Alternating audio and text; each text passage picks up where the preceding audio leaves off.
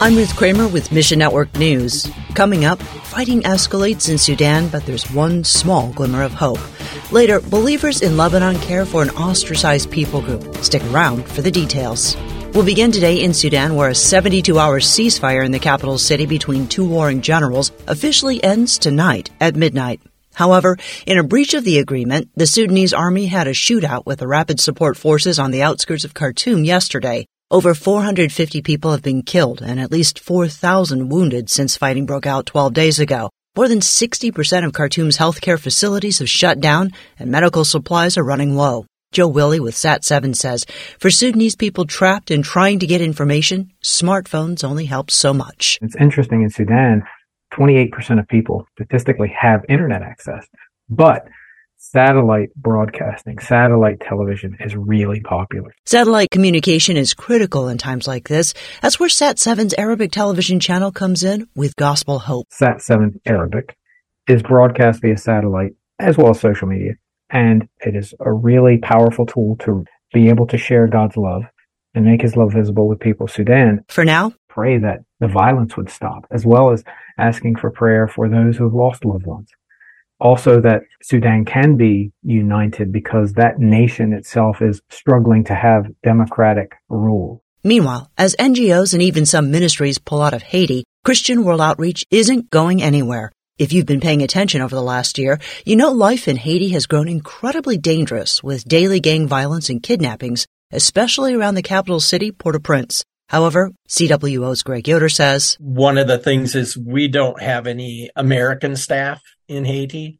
We work with the nationals that are leading ministry. And so in some ways that helps a little bit with some of this insecurity that is going on.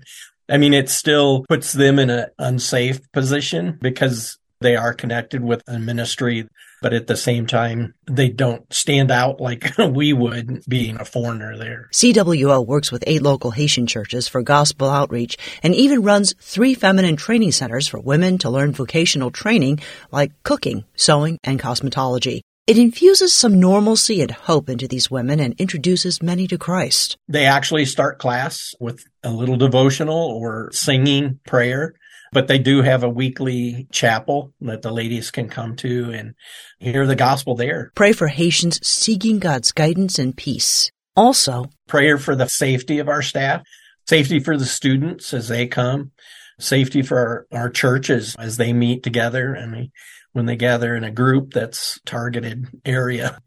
So safety for those that are participating in ministry. And we'll end today in Lebanon, where authorities are once again forcing Syrian refugees back into Syria. The Lebanese military raided homes and detained up to 100 refugees throughout the month. Then, armed forces drove the refugees across the border, handing them over to the Syrian military in batches.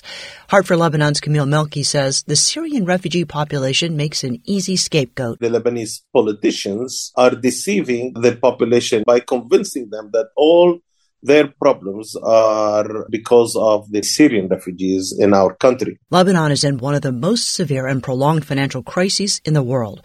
In March, Lebanon switched its currency to dollars in an attempt to save its failed economy. Some of the Syrian refugees receive help from uh, UNHCR they receive that in US dollars. They can go to the bank and withdraw from the ATM machine around 17 to $23 a month the Lebanese authorities and politicians blame it that the Syrian refugees are taking your banknotes and they are creating this downfall in the economy. Pray Syrian refugees will place their faith in God as they experience His love through Heart for Lebanon. Mission Network News, a service of One Way Ministries. This month, Transworld Radio is offering a free 30 day devotional written by TWR President Lauren Libby called Get Hope. It's meant to encourage you through Scripture and help you meet life's challenges. Sign up for free when you click on the banner ad at missionnews.org. I'm Ruth Kramer.